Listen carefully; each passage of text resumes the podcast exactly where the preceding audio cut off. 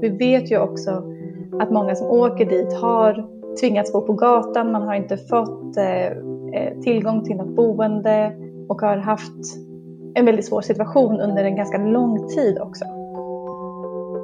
För där är ju tanken bakom systemet att det inte ska spela någon roll vilket europeiskt land du söker asyl i, eftersom prövningen ska vara likartad. Men det kan man ju via de här jämförelserna se att det faktiskt inte är. Hej och varmt välkomna till Människor och migration, podcasten om människor på flykt och deras rättigheter. Mitt namn är Maja Dahl och jag är kommunikationsansvarig här på Asylrättscentrum som ger ut den här podden. Kan en person som nekats asyl i Sverige få asyl i ett annat E U-land? Ja, det är en vanlig fråga som kommer till oss på Asylrättscentrum och oftast handlar det om personer från Afghanistan som nekats asyl i Sverige och funderar på att åka till Tyskland eller Frankrike för att söka där. Och den senaste tiden har flera medier skrivit om afghaner som efter att nekats skydd i Sverige fått det i Frankrike och Tyskland. Men hur fungerar det här? Säger inte Dublinförordningen att man bara ska kunna söka asyl i ett E U-land? Och varför händer det då att E U-länder ändå prövar asylskälen fast en annan stat egentligen är ansvarig? Och varför gör länderna olika bedömningar av skyddsskälen? Ja, det ska vi prata om här idag. Och med mig för att prata om det här har jag två jurister från Asylrättscentrum som båda träffat personer i andra E U-länder som stöttar dem som lämnat Sverige för att testa att söka asyl och följt frågan under många år. Välkommen Linnea Midsian. Hej Maja. Hej, gud vad kul att du är här och vi har även med oss Lotten Berggren. Hej! Hej! Eh, och som jag sa inledningsvis eh, så är det här en vanlig fråga som vi får. Vi får den på, både som mejl och i vår digitala rådgivning. Ni har rest runt och försökt få information om hur det ser ut för de som har tagit sig till ett annat E U-land för att söka asyl där. Och för att ge stöd till de personer som funderar på att åka och för att de ska kunna ta informerade beslut så skrev ju ni ett informationsmaterial till då främst afghaner som funderar på att söka asyl i Tyskland och Frankrike. Och det här materialet ligger på vår hemsida och du som lyssnar kan hitta en länk i beskrivningen av det här avsnittet. Var det svårt att skriva det här informationsmaterialet, Linnea och Lotten? Dels så dök det ju upp lite oväntade saker när vi skulle släppa det här informationsmaterialet. Jag pratar ju då om pandemin som vi alla mm. har drabbats av. Så det här är ett material som har följt oss under flera år kan man säga. Så vi har varit lite praktiska struligheter kan man väl säga. Men vi tyckte att det var, vi hade mycket att säga i det. Ja, verkligen. Vad säger du Linnea? Jo, nej men precis som Lotten sa så kom ju pandemin eh, precis egentligen när vi skulle släppa det här materialet första gången. Eh, och, eh, men i den situationen så ville vi liksom inte eh, ge ut det av förståeliga skäl och när man inte vet vad som händer med gränser och allting sånt. Mm. Eh, men fördelen med det har ju varit att då har vi ändå liksom haft möjlighet att liksom följa frågan och följa upp siffror och eh, sånt under längre tid. Eh, så vi kanske nu har möjlighet att, att ge en lite mer eh, heltäckande bild än vad vi hade då, mm. helt enkelt. Och vi kommer ju grotta verkligen i den här frågan eh, nu under dagens samtal. Och hösten tjugonitton eh, så åkte ni på en resa till flera olika E U-länder för att lära er mer om både hur asylprocessen ser ut och hur systemen ser ut i de här länderna. Eh, men en fråga som ni tittade på under den här resan är ju då det här sekundära förflyttningar som det kallas när en person söker asyl i ett annat land efter att ha nekats asyl. Eh, vad, vad tog ni med er från den resan? Ja, det här är någonting som jag och Lotten har pratat mycket om både efteråt och någonting som vi också pratade om under resan. Eh, det som har slagit oss mycket är att det verkar vara så att personer sitter i olika delar av Europa och funderar på samma migrationsrättsliga frågor. Eh, och jag kan för egen del tycka att det blir så lätt att man blir hemmablind och bara tro att det är här i Sverige man brottas med tolkning och tillämpning av olika migrationsrättsliga frågor. Men det var väldigt lärorikt att prata med andra praktiserande jurister som, och, och se att man sitter med ja, likartade frågor, även om det ibland kan vara lite olika perspektiv. Mm. Vilka kan några av de här frågorna vara som ni såg ändå att det fanns likheter kring? Ja, ett bra exempel på en sån fråga är ju just den som vi ska prata lite särskilt om idag med personer som rör sig mellan olika länder. Och vi var ju väldigt intresserade för egen del av att höra vad som händer med personer som tar sig till exempelvis Tyskland och Frankrike efter att ha sökt asyl i Sverige tidigare. Och juristerna vi träffade i andra länder var ju väldigt intresserade av den andra sidan av myntet. Alltså hur skyddsprövningen ser ut i Sverige och vad som händer med personer som återsänds till Sverige efter att ha sökt i andra länder. Så det är intressant att se att man kan ha ett utbyte gällande samma frågor, men där liksom frågeställningarna ser lite olika ut beroende på vilket land det rör sig om. Precis som du säger, Linnea, det var mycket samma frågor som vi brottas med. Och samtidigt så såg vi ju också frågor där det skiljer sig åt lite mer. Och det var ju också intressant, för då fick man lite mer perspektiv på Sveriges migrationslagstiftning. Ja, men till exempel så såg vi hur Frankrikes mottagningssystem är väldigt ansträngt, och det gör att det kan vara svårt för asylsökande som kommer dit att hitta någonstans att bo. Och i Tyskland så fick vi höra om att det kan vara svårt för asylsökande att få hjälp av en jurist eller en advokat. Och det här är ju till exempel något som vi inte har lika mycket problem med i Sverige. Inför resan så tittar vi också en del på statistik, och vi fick ju också bekräftat under resan att hur många som faktiskt får uppehållstillstånd i de olika E U-länderna, det skiljer sig åt. Och om man då tittar till exempel på hur många procent av asylsökande från Afghanistan som får uppehållstillstånd, så ser vi att det är en högre beviljandegrad både i Tyskland och i Frankrike om man jämför med Sverige. Så mm. det vi också tog med oss från resan, det var ju att ja, men vi såg exempel där Sveriges migrationssystem kanske fungerar lite bättre, men också där vi skulle kunna lära oss av andra E U-länder. Och det är jätteintressant det du säger nu, Lotten, men innan vi går vidare så tänker jag att det kan vara bra för er som lyssnar att tänka på att idag när vi spelar in så är det den tjugoförsta april tjugohundratjugoett, och det är bra att ha i bakhuvudet när ni hör vad vi pratar om, för att de siffror och hur vi pratar om hur det är i de olika länderna och hur mottagningssystemet fungerar, det är vad vi brukar ibland säga så här, rörlig materia, det vill säga att det kan komma en dom som förändrar alltihop, eller det kan ske någonting i mottagningssystemet som ändrar förutsättningarna helt och hållet. Så ha det i åtanke när ni lyssnar. För det vi pratar om idag, det är känsligt på många sätt. Vi vet att det finns personer som nekats asyl i Sverige, som prövar att söka i ett annat E U-land och som också får asyl där. Men vad skulle ni säga, Lotten? Varför är det här en så svår fråga för er jurister? Jag skulle egentligen säga att det är flera saker som gör att den är svår att svara på. Dels handlar det om att det är Dublinförordningen som bestämmer vilket E U-land som ansvarar för en asylansökan. Och Dublinförordningen är inte ett helt okomplicerat regelsystem. Och vad som händer för en person som rör sig mellan olika E U-länder, det kan variera ganska mycket. Och som sagt, vi kommer gå in närmare på reglerna i Dublinförordningen, men just att det är ett inte helt okomplicerat regelsystem gör också att det är svårt att förklara och mm. beskriva de här reglerna.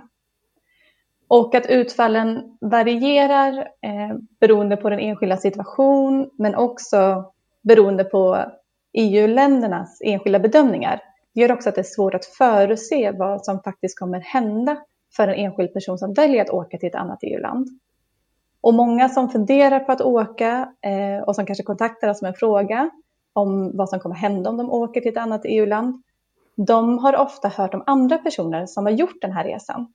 Och då kanske de förväntar sig att samma sak kommer hända dem, eller så har de hört om olika personer som eh, det händer olika saker för. Till exempel att någon kanske får uppehållstillstånd i Frankrike, men någon skickas tillbaka till Sverige. Och det kan vara svårt för oss att veta de exakta omständigheterna för de här personerna som de har talas om. Och det gör det också svårt att förklara varför utfallet skiljer sig så mycket åt. Men också ja. då att, jag menar, eftersom det är så osäkert vad som kommer hända för en enskild person som lämnar Sverige och söker asyl i ett enland, så kan vi aldrig ge ett råd om personen ska åka eller inte. Men vi vill ju samtidigt ge information om reglerna som finns och vad, ja, men vad vi känner till om vad som händer i de andra E U-länderna. Och för oss är det väldigt viktigt att personer som funderar på att åka kan ta ett informerat val, där de både känner till möjligheterna men också riskerna, samtidigt som vi då vill vara säkra på att vi, eller vill, vi, vi vill förtydliga att vi ger inga råd, för vi kommer aldrig kunna förklara eller förutsäga vad som kommer hända för den här personen. Ja, och sen är det ju också en känslig fråga, alltså rent juridiskt, eftersom det är så att alltså, eh, om man tittar på det gemensamma asylsystemet inom E U eh, så är ju tanken där då att man inte ska kunna söka asyl i ett annat land om man har fått nej eh, på ett ställe eh, eller om man också har fått eh, bara, alltså en prövning eh, eller liksom kunnat söka asyl i ett annat land. Och det här som kallas sekundära förflyttningar som vi talar om är ju någonting som E U:s medlemsstater på olika sätt försöker förhindra. Och vi kan ju se, och vi kommer ju gå in lite grann mer på det senare här också, men att det kan finnas många andra skäl till varför personer byter land än att man bara vill ha en ny chans och inte acceptera det som ibland brukar sägas att ett nej ska vara ett nej. Men oavsett liksom de orsakerna och så, så är det ju så att det, det är inte tanken med liksom själva Dublin-systemet och liksom asylprövningen bland E U:s länder. Men det förekommer ju, och det är därför vi vill ge den information som vi kan om det och också liksom problematisera orsakerna bakom varför personer eh, söker sig till andra E U-länder eh, efter att ha sökt asyl i Sverige. Ja, för när vi sitter och pratar om den här frågan så tänker jag så här, både många som sitter och lyssnar och skulle man prata om, om det här med gemene person, så finns det en sak man kan om eh, E U:s gemensamma asylsystem eller hur asylsystemet fungerar, så är det ju att man ska bara kunna pröva sin asylansökan i ett E U-land. Eh, att det inte ska gå att åka någon annanstans och få sin asylsökan prövad där. Men vad händer då när någon har lämnat Sverige och testar att söka asyl, vi säger då i till exempel Tyskland? Hur, vad, är, vad är det för steg som, hur, hur går den här processen till, Linnea? Ja, det är ju precis som du säger, Maja, att tanken är ju att man ska kunna söka asyl bara i ett land. Och det regleras ju i Dublinförordningen som vi har pratat om här. Och det bygger på en princip om vad som kallas för första asylland. Så.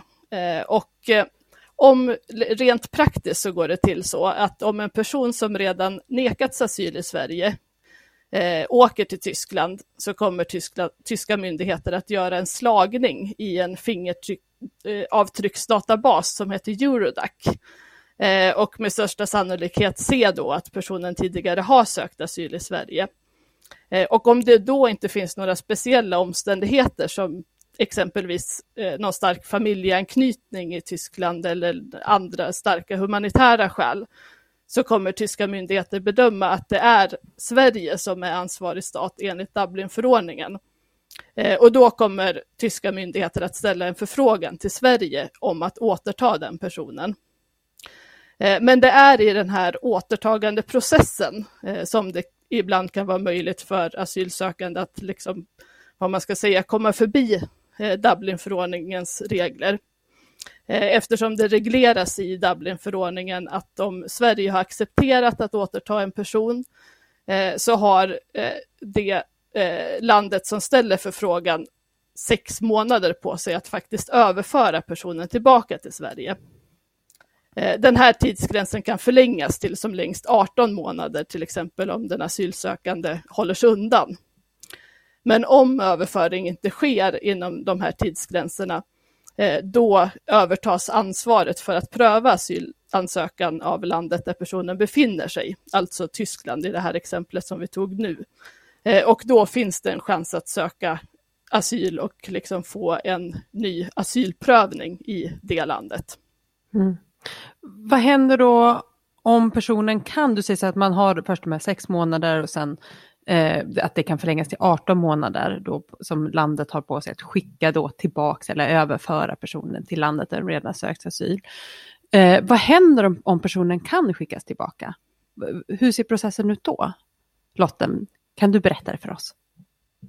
Ja, men om någon överförs tillbaka till Sverige så är ju det vanligaste då att den här personen tidigare har fått ett utvisningsbeslut här. För det är ju ofta anledningen till att personen reste från första början. Och om personen har överförts tillbaka så betyder det att det är Sverige som ansvarar för personen. Och om det då också finns ett giltigt utvisningsbeslut så betyder det också att det är Sverige som ansvarar för att personen ska utvisas och lämna E U. Och ofta så befinner sig personen i en ganska liknande situation som hen kanske gjorde innan resan till det andra E U-landet. Alltså att man är i Sverige utan ett uppehållstillstånd men med ett utvisningsbeslut. Men en skillnad som kan vara det är att nu har personen en gång eh, avvikit eller försvunnit. Och då kan svenska myndigheter bedöma att det finns en risk för att den här personen kommer avvika igen. Och då kan det finnas eh, större risk eller skäl för dem att använda sig av tvångsåtgärder. Så det kan finnas eh, en större risk för att personen kommer sättas i förvar eller ställas under uppsikt. Mm. Vad är uppsikt? Det är att man eh, ibland måste helt enkelt besöka myndigheten och berätta att jag är fortfarande i Sverige, jag finns här, så att de helt enkelt håller koll på vart personen är men utan att man sätts i förvar. Mm. Ungefär som man ser i så här amerikanska serier att personer som är on parole måste gå och prata med sin parole officer. Ja, jag vet inte så mycket om det amerikanska systemet men jag skulle säga spontant ja. Det lilla jag tror mig vet om det amerikanska rättssystemet. Ja, exakt. Det man ser på serierna. Precis. Hur ser det då ut, så här, vilka rättigheter har den här personen som kommer tillbaka till ekonomiskt stöd i Sverige i en sån här situation? Ja, det här är ju någonting som är viktigt att eh, känna till eh, för personer som eh, riskerar att hamna i en sån situation. Eh, att det är eh, mindre möjligheter att få ekonomiskt stöd eh, vid ett återvändande till Sverige. Alltså om man blir återförd enligt Dublinförordningen. Eh, och eh, det här då har att göra med reglerna i lagen om mottagande av asylsökande som eh, vanligtvis kallas för L M A. Och enligt den så har eh, en person som söker asyl i Sverige eh, van, eh, möjlighet att få ersättning eh, enligt L M A-lagen eh, under tiden man eh, får sin asylansökan prövad. Nu sedan tjugo sexton så har man eh, skärpt reglerna för vuxna asylsökande, eh, vilket gör att eh, vuxna asylsökande utan barn eh, vanligtvis inte har någon rätt till ersättning efter att ett utvisningsbeslut har fått laga kraft, alltså efter det sista eh, negativa eh, beslutet i den ordinarie asylprocessen. Eh, men, men däremot så kan det för till exempel barnfamiljer eh, fortfarande finnas en rätt eh, till ersättning efter det. Men rätten för alla asylsökande eh, försvinner eh, om man lämnar Sverige. Eh, och det gör ju bevisligen alla personer då som åker till ett annat E U-land. Och då har man ingen rätt till ersättning eh, vid återvändande, även om man är barnfamilj enligt L M A-lagen. Mm. Eh, så. Eh, och eh, det finns också eh, mindre möjligheter att kunna återinträda eh, i det här systemet om det skulle hända någonting nytt i ens ärende. För annars så kan det vara så i, vanligtvis att om, eh, om du har sökt asyl och det händer någonting nytt i ditt ärende som har betydelse för din rätt till skydd eh, så kan du eh, anmäla om någonting som kallas för verkställighetshinder. Och i sådana fall så har man då rätt till, eh, till ersättning ibland, i alla fall om själva utvisningsbeslutet inhiberas. Eh, men den möjligheten finns inte för personer som har lämnat Sverige vid ett tillfälle. Eh, utan bara om man liksom be- beviljar en ny prövning eh, mm. av den här frågan. Eh, så, så det här är någonting som är viktigt att känna till, att eh, det, det kan eh, vara svårare att få ersättning. Hur ser möjligheten ut att försörja sig då? Alltså, har man rätt att arbeta om du kommer tillbaka så? Eller i vilken situation hamnar de här personerna? Nej, den möjligheten finns inte heller för de här personerna. För det finns ju en möjlighet för personer som är asylsökande att arbeta i Sverige under asylprocessen i vissa fall. Om man får det som kallas för undantag från kravet på arbetstillstånd. A T U N D, mm. som det brukar kallas. Men den, alltså, den rätten finns också bara under tiden man befinner sig i Sverige, och lämnar man Sverige så upphör den rätten. Mm. Nej, men vi har ju också sett att den här frågan om försörjning och ekonomiskt stöd är av intresse för eh, engagerade i andra länder. Vi hade kontakt med eh, några i Tyskland som eh, har mycket kontakt med personer som har lämnat Sverige och åkt till Tyskland för att söka asyl och nu fått ett beslut om överföring, och som hade väldigt mycket frågor just om hur kan, hur kan man försörja sig då om man återvänder. För om man jämför Sveriges regler med Tyskland, så i Tyskland så har man rätt till ekonomiskt stöd även om man har ett utvisningsbeslut. Så där skiljer det sig, så då undrar de såklart, hur ser det ut i Sverige egentligen? Ja, och det kan också vara värt att nämna där att kommunerna i Sverige har en möjlighet, men som reglerna ser ut inte en absolut skyldighet att ge ersättning till personer eh, som inte kan få ersättning på annat håll, eh, i till exempel nödsituationer och sånt. Eh, men där har kommunerna ganska stora möjligheter att själva utforma riktlinjer kring det. Eh, och vad, det intrycket vi har fått är att det är ganska stora skillnader i tillämpning mellan olika kommuner. Så det, vad vi kan se så är det ganska oförutsägbart om kommunerna hjälper till, och i sådana fall i vilken omfattning och vilka krav de eventuellt ställer i sådana fall. Men det finns liksom ingen skyldighet enligt alltså den portalparagraf som annars kan finnas i, i socialtjänstlagen eh, om rätt till bistånd, eh, men, men en möjlighet. Okej, som jag har fattat det här rätt då, så om en person då skickas tillbaka till Sverige, så det, den, den har inte rätt till stöd, ekonomiskt bistånd enligt det här L M A som, som vi så ofta pratar om. Den kan inte jobba, den får inget sånt A T U under arbetstillstånd, och den får nödvändigtvis inte stöd från kommunerna. Den kan få det, men det är inte helt säkert. Det enda säkra jag hörde är att den här personen kommer tillbaka och svartjobbar. Eller har jag, drar jag förhastade slutsatser här, Linnea? Nej, nej, men det, man kan ju tänka, i alla fall är det ju så att det finns väldigt begränsade möjligheter att få eh, ersättning eh, från det offentliga i Sverige, eh, i alla fall. Det, så långt kan man ju säga. Mm. Men att civilsamhället ställer ju också upp för många. Det är ju också på så sätt som många klarar sig här. Ja, det är, och det är också de, tänker jag, som ofta hör av sig till oss eh, personer i civilsamhället i Sverige som behöver hjälp med vilket stöd de kan ge den här personen, tänker jag. Men om vi tänker de personer då som eh, inte skickas tillbaka, eh, hur vanligt är det att det inte sker, Lotten? Ja, men om vi tittar då på Tyskland och Frankrike, så är det så pass många som under de senaste åren som har rest dit för att söka asyl, att myndigheterna där inte hinner överföra alla tillbaka till det land där de tidigare sökt asyl.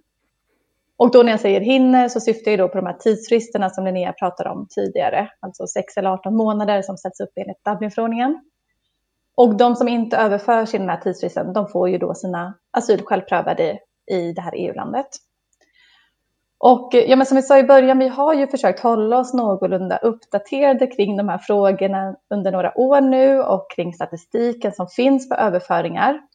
Eh, sen ändras siffrorna lite hela tiden.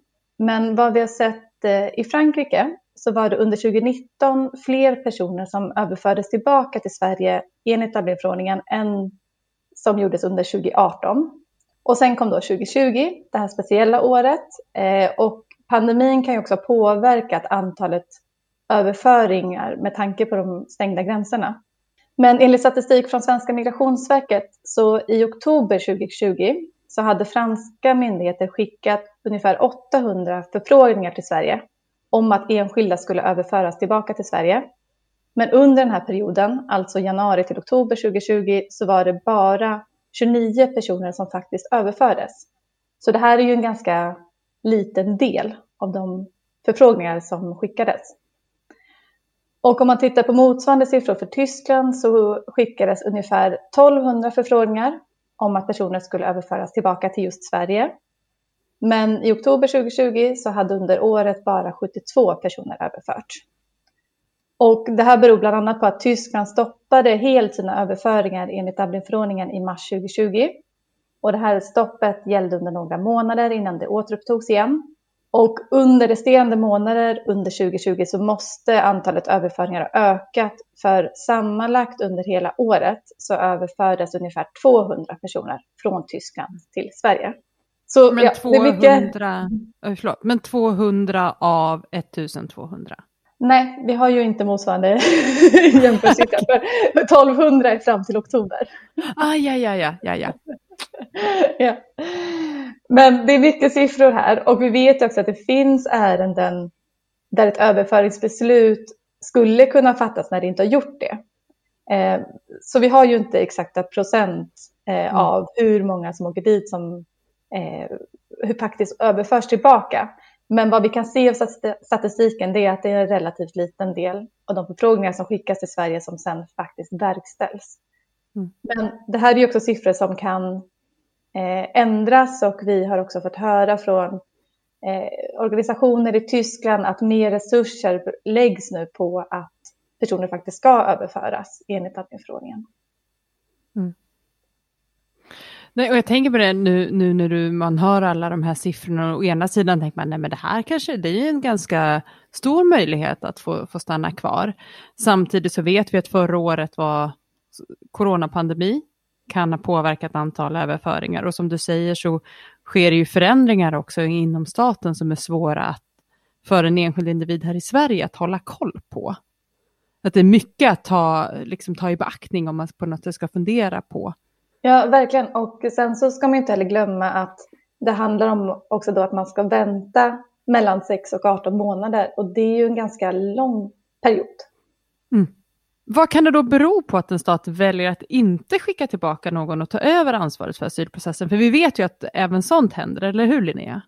Ja, och många gånger tänker jag att det kan handla om resursbrist, lite som Lotten också tidigare berätt, berättade om. Att, man, att staten i fråga helt enkelt inte hinner eh, arbeta aktivt med överföringar. Eh, men också att man kanske inte ser det som en jätteprioriterad uppgift eh, i an, i, att överföra personer tillbaka till andra europeiska länder. Och det kan ju också bero på just ja, vart man vill lägga sina resurser och liksom vad man tycker. Eh, sen kan det också vara bra att känna till att det finns en möjlighet enligt Dublinförordningen för en stat att självmant välja att ta över ansvaret för ett ärende. Eh, även om egentligen en annan stat enligt Dublinförordningen är ansvarig. Och eh, det här är liksom helt upp till den stat som det gäller eh, att utforma regler kring det. Och det kan handla om till exempel att en stat ifrågasätter om den andra staten verkligen liksom ger ett godtagbart skydd i en asylprocess till den asylsökande, eller om det liksom finns något, sådana saker, eller om det finns några starka humanitära skäl till varför man tycker att den här överföringen är olämplig. Så det finns, det finns en möjlighet. Jag ska säga, och det här, det här gäller ju liksom även i Sverige, och enligt Sverige är det alltså väldigt begränsade möjligheter, och praxis är hård för att liksom välja att självmant ta över en ansökan. Men, men det är ju också liksom upp till de stater som, som tillämpar det att liksom bestämma själva. Mm. Minns men, jag fel, eller var det inte så att det var flera stater som valde att inte skicka till Grekland under en period? Eh, ja, och det är delvis lite andra eh, regler också. Eh, dels så handlade det om alltså, att Europadomstolen eh, fattade lite alltså, beslut kring det där. Eh, och sen så finns det en liksom, ännu starkare möjlighet i Dublinförordningen än den som jag pratar om nu. Eh, att eh, faktiskt eh, välja att liksom inte tillämpa det man kallar för eh, Dublinförordningens ansvarskriterier, alltså vilken stat som är ansvarig, eh, just om det liksom är ett land där det finns, liksom, anses finnas systematiska brister i hanteringen. Eh, jag är lite osäker nu på liksom, vad det egentligen var som gjorde att i just Grekland-fallet eh, vad det var som gjorde det, men, men det finns en sån möjlighet, men det är ju också väldigt mycket av en undantagssituation. Men vad händer då när den stat tar över ansvaret? Ja, men när en stat övertar ansvaret så betyder det helt enkelt att de ska göra en bedömning av personens asylskäl. Och det som är viktigt att poängtera här, det är att bara för att en stat övertar ansvaret så betyder inte det automatiskt att personen kommer få ett uppehållstillstånd. Utan myndigheterna, då gör de en bedömning utifrån sina regler och sina grunder för uppehållstillstånd. Och sen kan de antingen fatta ett beslut om uppehållstillstånd eller, precis som Sverige gjorde, bedöma att personen ska utvisas. Mm-hmm. Och anledningen till att vi pratar om allt det här, och som vi varit inne på flera gånger, eh, är ju att eh, personer som nekat till Sverige eh, har åkt och sökt asyl i andra eh, E U-länder. Eh, men hur mycket skiljer sig då de bedömningar som man gör i Sverige, Tyskland och Frankrike? Liksom, varför är det just de här länderna som, som eh, man väljer att lämna och att testa att söka i? Ja, om man ser till statistik över beviljade och avslagna asylansökningar under de senaste åren i olika europeiska länder så kan man se att det är stora skillnader eh, mellan olika länder. Jag har tittat lite på den frågan i en rapport som heter Var går Europas gränser? Eh, som också tillkom efter den här resan som jag och Lotten var på eh, tjugonitton. Eh, och där har jag jämfört olika typer av tillämpningar i bland annat Sverige, Tyskland och Frankrike. Och en fråga som jag tittat på är då liksom beviljande statistiken för olika länder. Så här kommer lite mer sifferexercis, vilket ju kanske inte är så jättevanligt för en juridikpodd, men här kan det ju behövas i alla fall. Om man tittar då för tjugonitton så fick mindre än en procent av alla asylsökande från Syrien avslag på sina asylansökningar i Tyskland, medan fyrtio procent fick det i Frankrike. Sverige li- ligger lite mittemellan eh, där med tjugo procent avslag. Eh, och så där ser man ju att det är stora skillnader. När det sen gäller asylsökande från Irak så hade Sverige tjugonitton en avslagsandel på åttio procent, Frankrike sextiofem och Tyskland femtio. När det gäller afghaner så låg Tyskland och Frankrike på trettiosju till trettioåtta procent avslag, medan Sverige låg på femtiofem procent. Så man ser ju att det är stor, stora skillnader i olika europeiska länder. Och att det är stora skillnader eh, vad det gäller möjligheten för personer från olika ursprungsländer att få uppehållstillstånd helt enkelt. Nej, men även om vi är, eller om det här är en juridikpodd då, så tycker jag det är så viktigt att ibland också titta på de här siffrorna. För det här är ju en grund till varför personer faktiskt rör sig mellan olika gränser i E U och eh, försöker att söka asyl i ett annat E U-land. Och precis som du var inne på i början här, Linnea, så utgångspunkten för Dublinförordningen är ju någonstans att förutsättningarna ska vara lika i alla E U-länder. Men vi ser ju också att, att beviljandegraden och möjligheten att få uppehållstillstånd, det skiljer sig ju faktiskt åt. Ja, och här kan man också se att det varierar mycket eh, om man tittar år för år, vilket vi har tittat nu också. Eh, om man tittar till exempel på Afghanistan eh, och tjugoarton års siffror, siffror så hade då Sverige en avslagsfrekvens som låg på sjuttio procent, eh, men Tyskland då ungefär femtio procent eh, och eh, Frankrike en, endast trettio procents avslagsprocent. Eh, jag, jag kan tänka mig att någon statistiker här eh, kommer att, att gråta när de hör det här. Eh, men eh, men, men jag, jag hoppas att ni i alla fall liksom förstår, eh, förstår innebörden eh, mm. av det och, och att det är väldigt stora eh, förändringar. Eh, det kan också vara värt att, att, att känna till att vi har liksom inte fått alla siffror för tjugotjugo. Så, så vi vet inte riktigt om de här, hur liksom förändringarna sker och har skett under tjugotjugo och liksom det speciella året och, och vad det har, har fått för konsekvenser. Så som sagt, det, är, det varierar, men det är stora, stora skillnader i tillämpning land för land. Mm. Och, och precis som Lotten säger så är det ju, det här visar ju just på alltså en anledning till varför människor väljer att lämna ett E U-land för ett annat. Och jag, jag tycker också att det visar på brister i liksom själva Dublin-systematiken. För där är ju tanken bakom systemet att det inte ska spela någon roll vilket europeiskt land du söker asyl i, eftersom prövningen ska vara likartad. Men det kan man ju via de här jämförelserna se att det faktiskt inte är.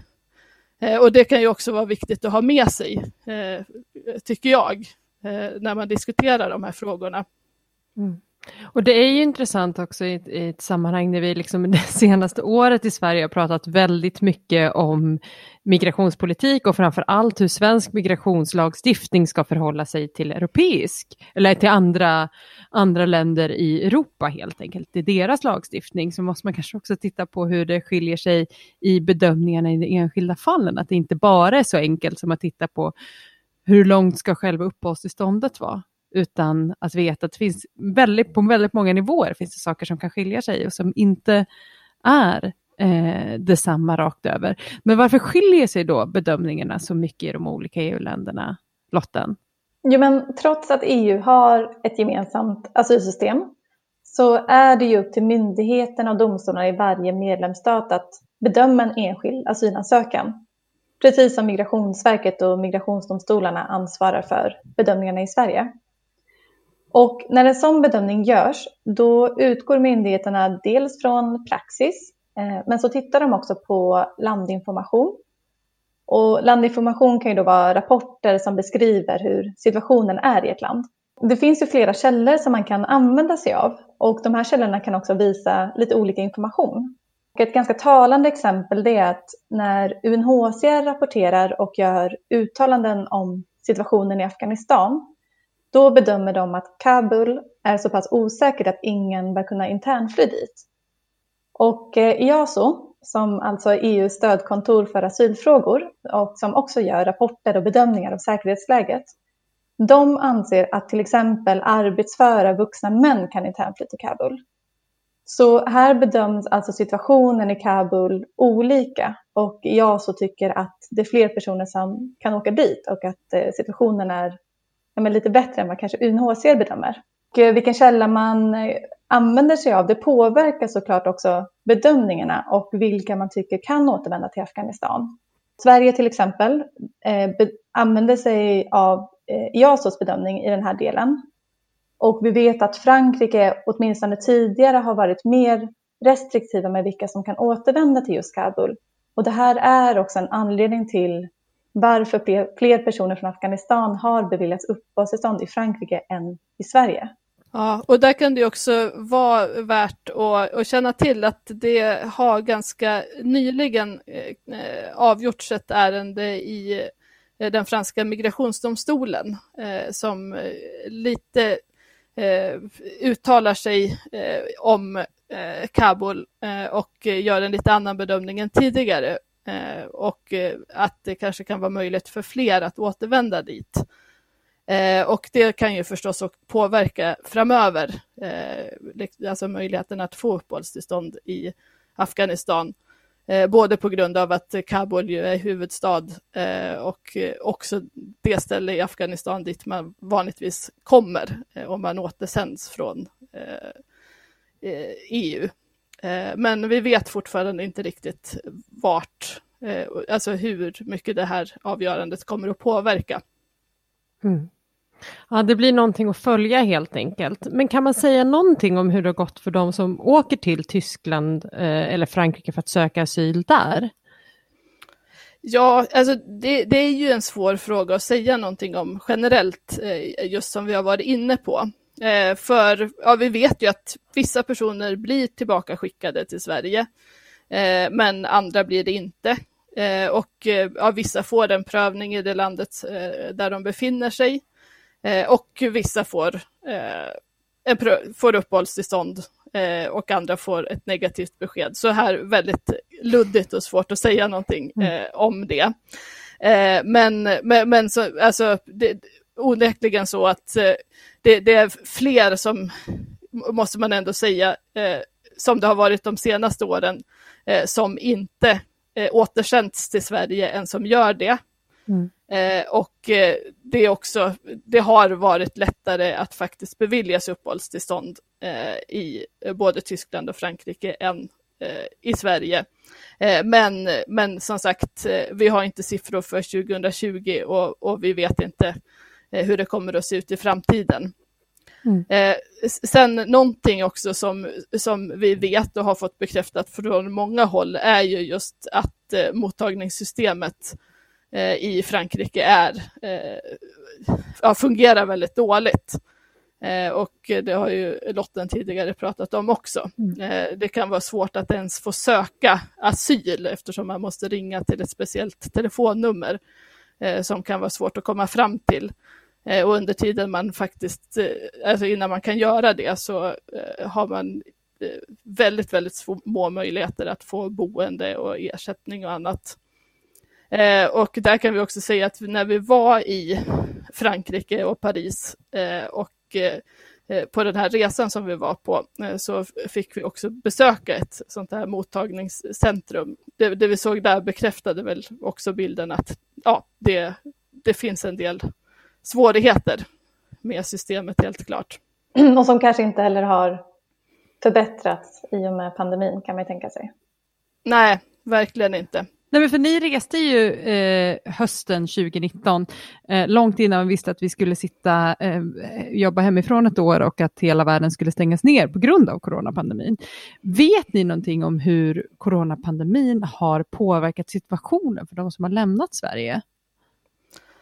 Ja, det har ju varit svårare att resa i perioder, och det gäller ju både liksom från Sverige och tillbaka till Sverige. Men vi har ju sett att alltså, överföringar och andra verkställigheter har skett både till och från Sverige under hela pandemin, även om det har gått ner i omfattning och det har varierat också beroende på vilka reserestriktioner som har gällt olika länder. Vi har väl fått indikationer på att till exempel mottagandeförhållanden har förändrats och försämrats i, i Frankrike. Och det kan man ju tänka sig, mycket av det som, som vi såg när vi var på resan var till exempel att man fick köa väldigt länge.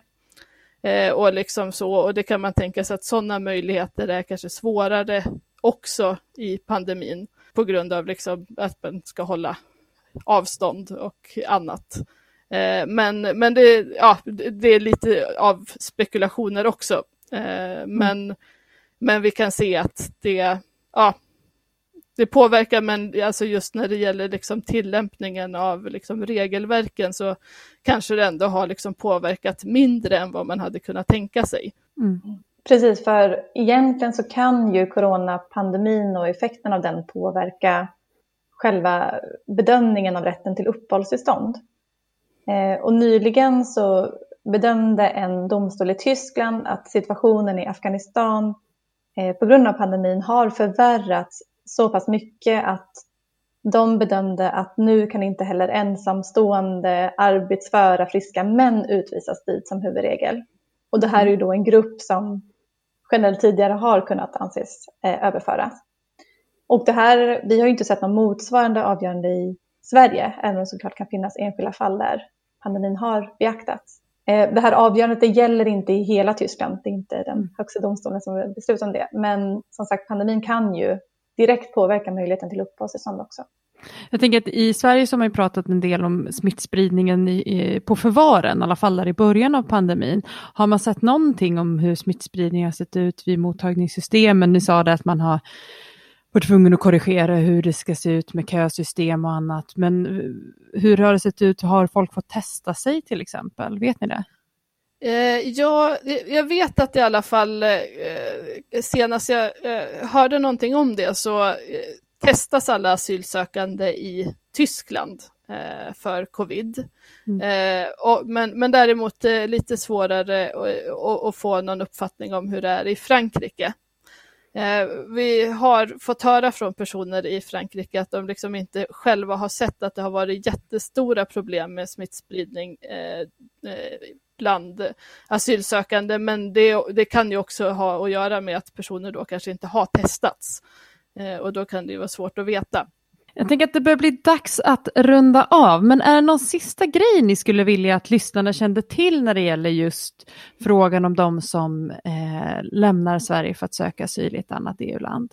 Lotten? Ja, men det vi verkligen vill poängtera, det är ju att det vi berättar nu, det är en ögonblicksbild egentligen över, vad som, över den information vi har nu och också som vi har försökt samla under de senaste åren. Men det här är ju någonting som kan ändras, och det har också ändrats under hela tiden som vi har följt de här frågorna. Mm. Så om man funderar på att åka så är det ju viktigt att också försöka uppdatera sig. Det kan ofta vara svårt att hitta information, men att helt enkelt vara medveten om föränderligheten. Både när det kommer till möjligheten att få uppehållstillstånd, när det kommer till mottagningssystemet, eller också risken att överföras tillbaka till Sverige. Och när det kommer just till mottagande systemen, vi har ju varit inne lite på det, att i Frankrike är det, det är väldigt överbelastat och det, det har funnits mycket problem i mottagningssystemen. Och vi vet ju också att många som åker dit har tvingats bo på gatan, man har inte fått tillgång till något boende och har haft en väldigt svår situation under en ganska lång tid också. Så det är också viktigt att vara medveten om att det kan verkligen vara svårt. Att de här, om, även om man får en prövning till slut, så de här sex till arton månaderna kan ju vara väldigt, väldigt tuffa. Mm. Med de orden så tänker jag att det är dags att gå till vår digitala kaffeautomat. För att vi sitter ju återigen alla, eller vi sitter ju fortfarande ska jag säga sedan ett år tillbaka i våra egna lägenheter och möts nästan aldrig för att prata om något annat än just det som ska diskuteras på det här mötet. Men i vanliga fall så möttes vi vid kaffeautomaten och så tog man upp vad så här, åh, rört det här. Så då tänker jag att nu, nu kör vi det här istället. Eh, vad, vad är det ni skulle vilja lyfta ifall vi möttes vid kaffeautomaten i köket? Linnea? Ja, alltså just nu så håller jag på och eh, tänker väldigt mycket på frågor om upphörande och återkallande av skyddsstatus. Eh, och det beror på att jag ingår i ett projekt eh, tillsammans med U N H C R som tittar på den frågan just nu. Eh, och eh, min kollega Sara Jonsson sitter och skriver på en rapport om det här som det ska bli väldigt spännande att läsa. Och vi kommer också att hålla en utbildning i ämnet den tjugoåttonde maj i år, eh, riktad till offentliga biträden. Eh, och inom kort så kommer eh, förhoppningsvis anmälningslänkar att gå ut, så håll jättegärna koll på vår hemsida eh, om ni vill anmäla er till det. Det är ett jättebra tips, och de länkarna går ju också ut i nyhetsbrevet, så om man lyssnar på det här och inte prenumererar på ny- vårt nyhetsbrev så kan man gå in på hemsidan och göra det, för då ramlar ju allting direkt in i inkorgen. Mycket bra tips, Linnea. Lotten, vad, vad sitter du och klurar på? Nej, men jag klurar alltid mycket och gillar alltid att prata om familjeåterförening. Så det är det jag alltid försöker ta. Vem gör inte det? Ja, jag, jag, jag kan bara instämma i det. eh, och nyligen, så, det var i början av april, så kom ett intressant avgörande från Migrationsöverdomstolen som handlade om när undantag kan göras från försörjningskraven som ju ofta ställs i familjeåterföreningsärenden. Och det som var lite extra intressant i det här avgörandet var att Migrationsöverdomstolen, de hänvisade till ett avgörande från E U-domstolen som kom tjugo arton. Och så jämförde de det här E U-domstolens avgörande med den svenska lagstiftningen. Och så sa de uttryckligen att den bestämmelse i den tillfälliga lagen som handlar om försörjningskraven inte är förenliga med E U-domstolens avgörande, och därför underkände de den här bestämmelsen i det här fallet. Eller de sa helt enkelt att E U-domen har företräde och att undantag från försörjningskravet skulle göras. Och det här är dels ett jätteviktigt avgörande, att det förtydligas när undantag från försörjningskravet kan göras. För vi har sett i ärendet tidigare att det här E U-avgörandet inte alltid har följts. Och det var också viktigt att Migrationsöverdomstolen så tydligt poängterade E U-domstolens företräde, även liksom framför den svenska lagstiftningen. För under de senaste åren så har det kommit flera väldigt spännande avgöranden från E U-domstolen som utmanar vissa av Sveriges regler och praxis i just familjeåterföreningsärenden. Och till exempel är det som vi brukar kalla för en aging out-problematik, alltså när barn hinner fylla arton år under handläggningstiden. Och då enligt svensk praxis har man mindre rätt att återförenas med sin familj. Och trots att det har kommit E U-ärenden på den här eh, som går emot den svenska praxisen, så ser ju vi att tillämpningen av de här E U-ärendena spretar ganska mycket och att olika tolkningar görs och det här inte alltid följs. Så ja, det här Migrationsöverdomstolens avgörande i april, det gav mig lite förhoppningar på att fler sådana förtydliganden ska komma från Migrationsöverdomstolen så att de här E U-domstolens avgöranden verkligen får genomslag. Ja, det här är faktiskt också jättekul, tycker jag. Jag, jag, jag och Lotten har liksom, ja, ja men verkligen. Vi har haft mycket familjeåterföreningsärenden, både jag och Lotten, där den här problematiken har varit aktuell. Så det känns jätteviktigt att det här klargörandet nu kommer från Migrationsöverdomstolen. Mm. Och jag tänker också att det är spännande. Vi pratar ju ganska mycket om på, på kontoret om hur innan den tillfälliga lagen så bedrev Asylrättscentrum oftast ärenden där någonting hade gått snett i processen eller där det var skett ett misstag eller vad det nu kunde ha varit. Men att efter den tillfälliga lagen så har man fått processa saker som gäller lagstiftningen i sig. Att lagstiftningen inte är förenlig med internationell rätt eller vad det nu kan vara. Och det här är ytterligare ett sådant fall. Kan man ju säga, nu är det inte vi som har drivit det här ärendet, vad jag vet, eller? Nej, nej, nej men precis. Men det är ändå ett exempel på där man kan se att den svenska lagstiftningen inte är förenlig med internationell, internationell rätt. Och ytterligare ett tecken på, nej men Sverige kan inte säga att vi är bäst i klassen. Nej men precis. Eh, du sammanfattade exakt den poängen jag vill göra. Men på ett mycket mer pedagogiskt sätt. Man är ju kommunikatör, va? Ja, exakt. Det är därför vi har dig. Precis. Men det är väldigt spännande, Lotten. Och jag ska tänka på det nu, jag också. Jag som inte riktigt har förstått varför det var så intressant innan. Själv så tänker jag ju mycket på, och det tror jag i och för sig vi många gör, eh, alla de här personerna som har fått uppehållstillstånd genom gymnasielagen och nu ska få ett jobb för att få permanent uppehållstillstånd. Eh, och vi har ju sedan tidigare släppt en handbok som riktar sig till de här personerna för att ge stöd kring då hur de här kraven ser ut och hur processen ser ut med att ansöka om permanent uppehållstillstånd. Men det finns ju liksom en lucka i hela det här systemet för att man ska sitta någon också och anställa de här personerna. Och vi har ju genom åren kanske hört också att vissa tycker att det är lite läskigt att anställa en person som man inte vet om den kommer få vara kvar. Om det avtal man skriver med personen uppfyller de krav som finns och om man råkar göra någonting så att en person faktiskt utvisas. Så därför är det så himla kul just nu att den tjugosjunde april så släpps den handbok som vi tillsammans med Right to Play har tagit fram, som just är en handbok för arbetsgivare som vill anställa personer som fått uppehållstillstånd genom gymnasielagen. Och där får arbetsgivare stöd och råd och enkla tips om hur de från sin sida kan säkerställa att de inte råkar göra något enkelt misstag som gör att en person förlorar sitt uppehållstillstånd. Eh, och det tycker jag i alla fall är jätte, jättekul. Eh, och du som lyssnar som kanske tycker så här, oj vad spännande. Gå in på vår hemsida så hittar du mer information om själva lanseringseventet. Och så fort handboken ligger ute så kommer vi ju sprida den i våra kanaler med alla möjliga sorters inbjudningar, som till exempel de som Linnea också lyfte. Så gå in på hemsidan och prenumerera på nyhetsbrev så får ni allting sånt rakt i inkorgen. Men det är sagt, dags att avsluta dagens avsnitt. Linnea Midsian och Lotten Berggren, tusen tack för att ni tog er tid att prata om sekundära förflyttningar, som det heter på juridiska, här med mig och gör mig lite klokare. Tusen tack till dig som har lyssnat. Jag hoppas att du får med dig det du behöver från det här avsnittet. Om du har frågor eller funderingar så kan du skicka det till oss antingen på Twitter på eh, at sveref understreck org eller till oss på Facebook, där heter vi Asylrättscentrum, eller på Människor och migrations egna sida på Facebook om du vill diskutera djupt om saker och ting som står, finns i podden. Eh, och så kan du som vanligt annars bara kontakta oss på vår digitala rådgivning. Och nästa avsnitt kommer definitivt att handla om den nya migrationslagstiftningen, för lagrådsremissen eh, har gått ut, svaret har kommit in och proppen är på G. Så så fort den är ute så spelar vi in ett nytt avsnitt och förklarar helt enkelt hur ser det slutgiltiga förslaget ut och finns det några motförslag som kan tänkas gå igenom riksdagen. Ja, det grott, grottar vi oss in i då, så det vill du inte missa. Men tills dess, tack för att du har lyssnat och på återseende. Tack så mycket. Tack.